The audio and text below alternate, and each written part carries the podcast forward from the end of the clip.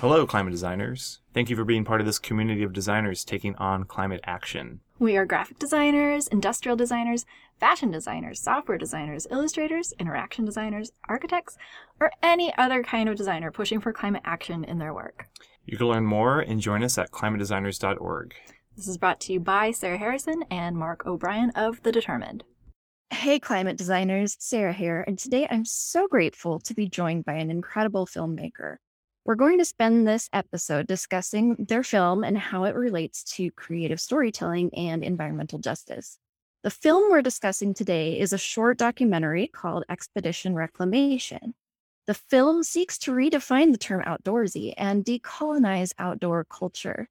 It was created by a multiracial, women led, radically collaborative creative team called the Brave Space Project championing traditionally underrepresented voices, their work seeks to amplify character driven stories that heal our human relationships to each other and to our planet with a focus on socio-ecological justice, ancestral knowledge, regeneration, and compassionate living. Climate designers will be presenting a screening of the film and a panel interview with the filmmakers on July 20th for our supporting members. Find all of the info at climatedesigners.org slash GPS. And today I'm excited to have the opportunity to give you a little sneak peek before the main event goes down in a few weeks.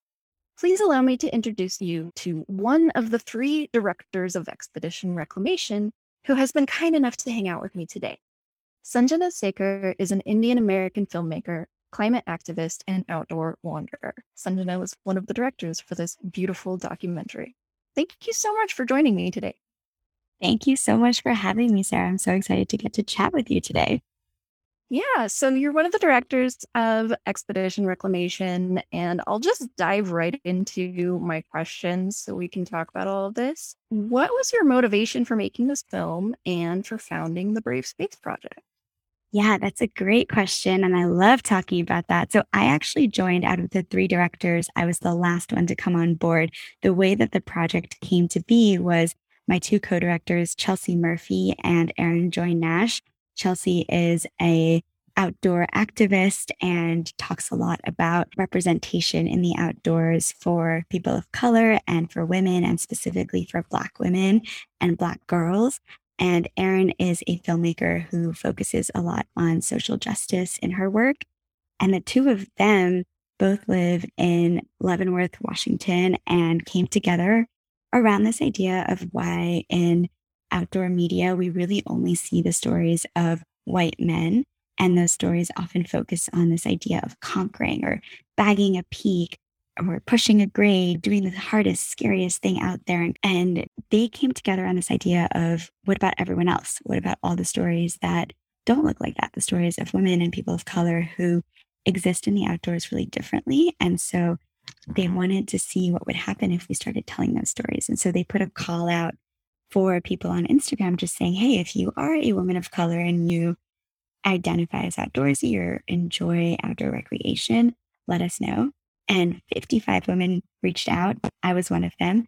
And a bunch of people wanted to share their stories. I was like, I want to be behind the lens. I want to help you all hmm. tell these stories. And so that's how the project came to be and how the hmm. community around the project came to be as well. So we have 12 of those 55 who reached out are in front of the camera as characters in the film.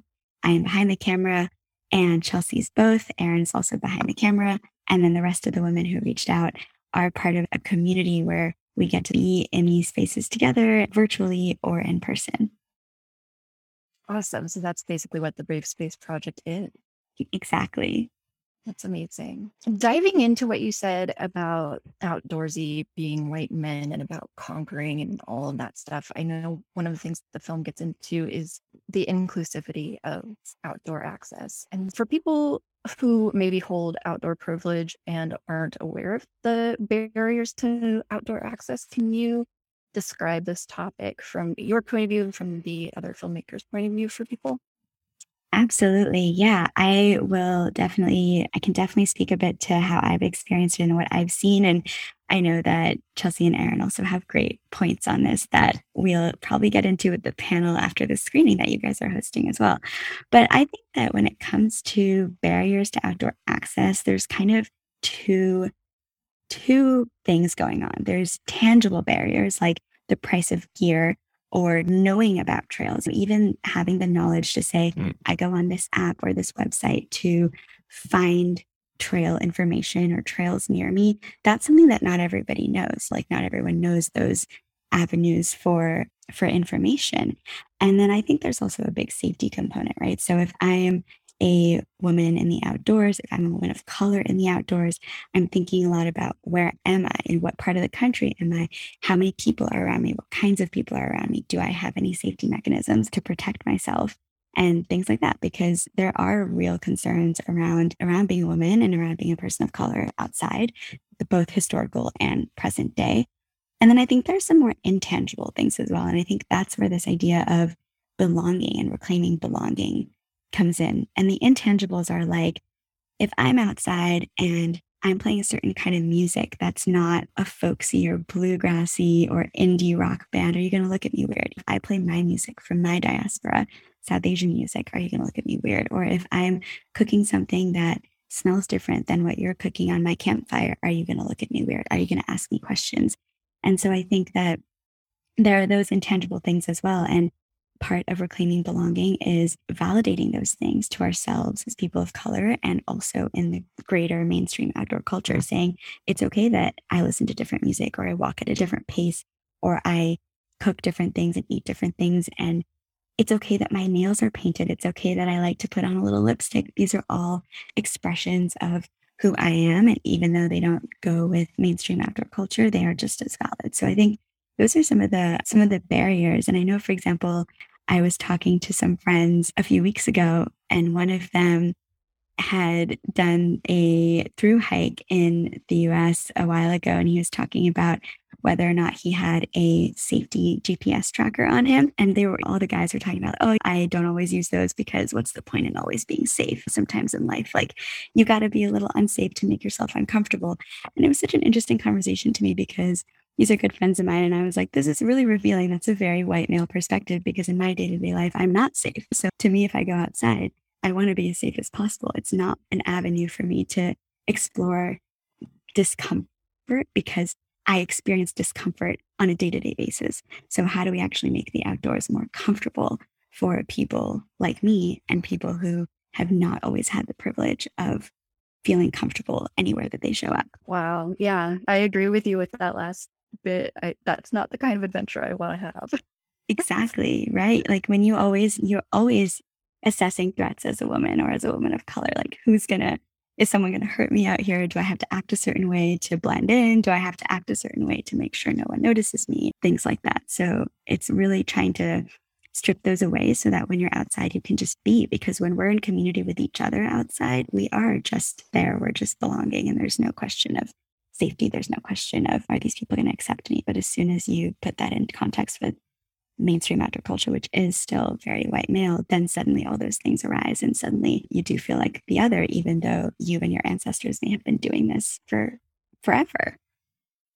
Yeah, that's a great point. And when you were talking about in certain places, especially in the US, if you are listening to different kind of music or you look different or you're eating different food like there will be people who will make a big deal out of it and that's not anything that i would have ever thought of because of my place of privilege and ignorance and so i'm just so grateful for you and your team for putting this story out there in the creative and joyful and amazing way that you're doing it. I think it's just beautiful. Yeah. And thank you so much for being part of our community in that journey.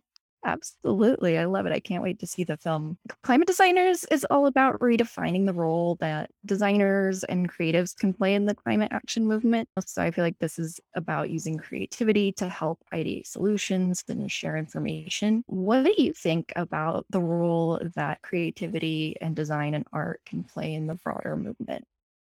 That's a great question. I've been thinking a lot about this because when it comes to pushing the needle on justice, there is a role that everybody plays and everybody's role is different. So, like you said, what is the role of artists and creatives? And I think about how, with anything that is storytelling related. And I think design is storytelling, art is storytelling, all of this film, writing, speaking, this podcast, right? It's all about connecting with people. All you want to do is help somebody or help yourself process ideas and maybe find somebody out there that can resonate in the electricity of an idea with you. And I've been thinking a lot about something my mom shared with me recently, which is that in our culture, in South Asian culture, there's an idea from some of our ancient texts that all suffering comes from separation.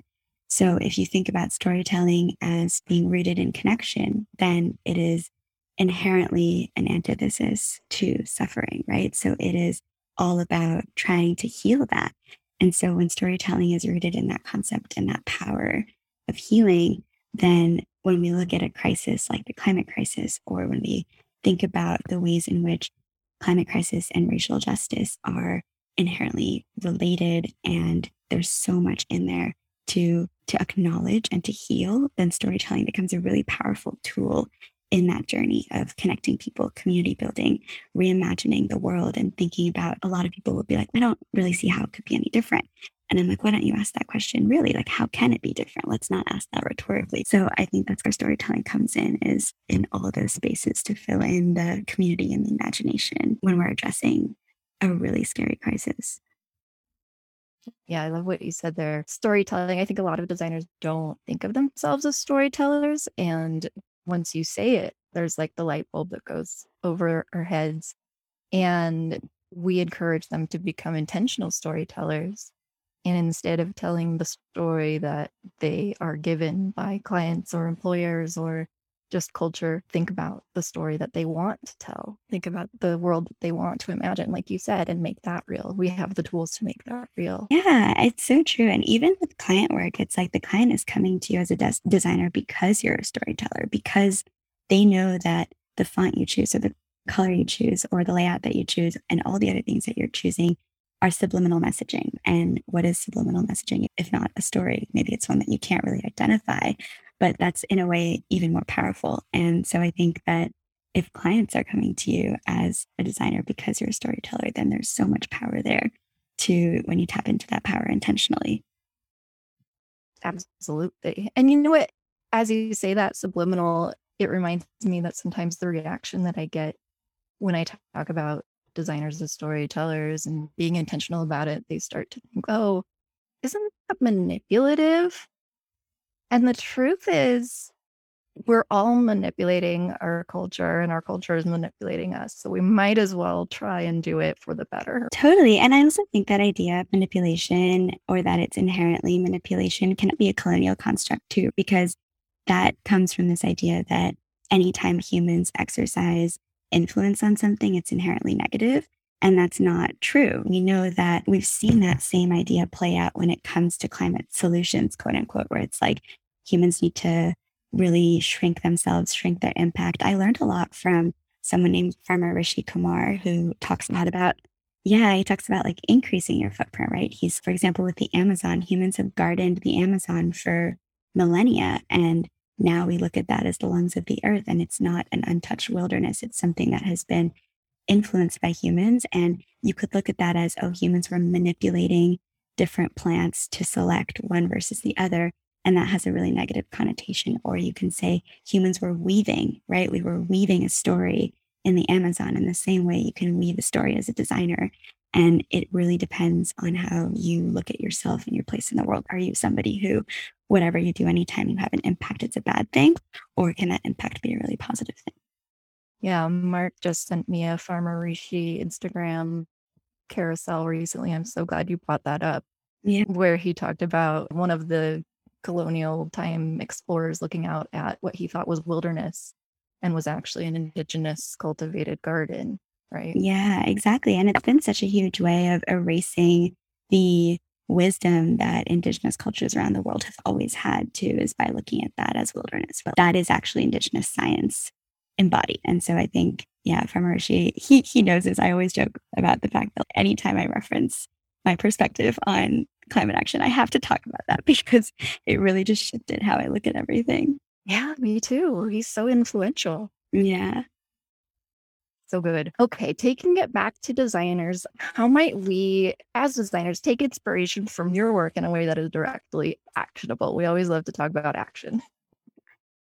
Yeah, I would look at that in maybe a two pronged way. One thing is when it comes to storytelling as designers or as anybody, one thing this project has taught me is they always say with storytelling, you find your voice. And I think that's so true. But I've learned it's so important for us to use your ears and listen. And one thing that we did with this project, because there were 55 women that came came out and said that they identify this way and they want to be a part of this, is we held a series of community calls and we just listened and just heard what the people whose stories we were hoping to tell wanted to tell as their stories. Because oftentimes we go in saying, This is what I want to talk about.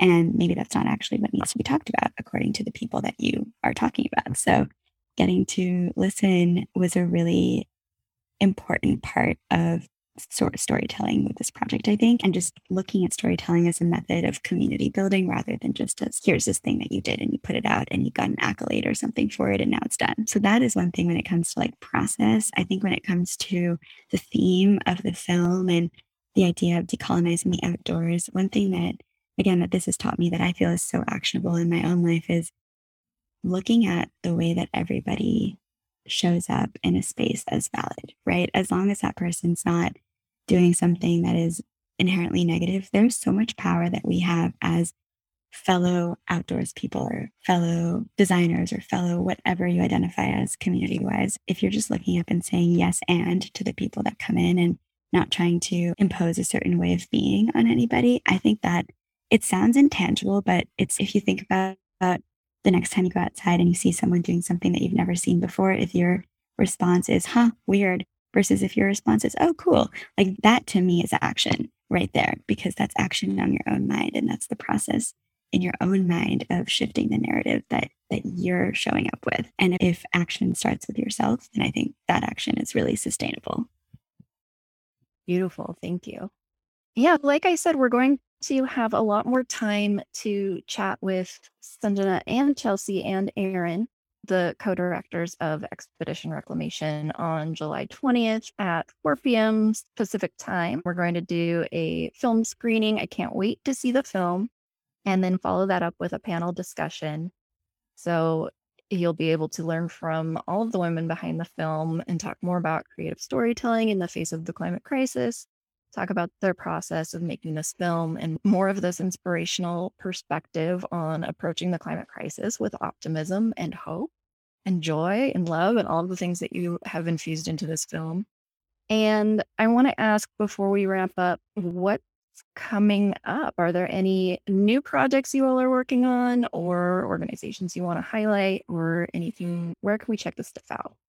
Yeah, so you can follow along with all of our work at bravespace underscore media on Instagram or on bravespaceproject.org if you are looking for our website. We are definitely excited about a few upcoming projects. You'll see all of that on those channels as we start sharing. Amazing. Thank you yeah. so much for spending this time with me. Thank you so much, Sarah. I'm so happy to be here. And once again, you can find out about the film screening at climatedesigners.org slash GPS, and we hope to see you there. Yeah. Hey, y'all. Thanks for listening. Be sure to check out climatedesigners.org to sign up for email updates. And while you're there, you can check out other stuff. You can create a profile page highlighting your climate related work, or you can seek out climate jobs and other resources to boost your climate design career. Or for design educators, find resources to bring climate action into your classroom. Yeah, join the conversation on social media with the hashtag I am a climate designer or hashtag climate designers, all one word.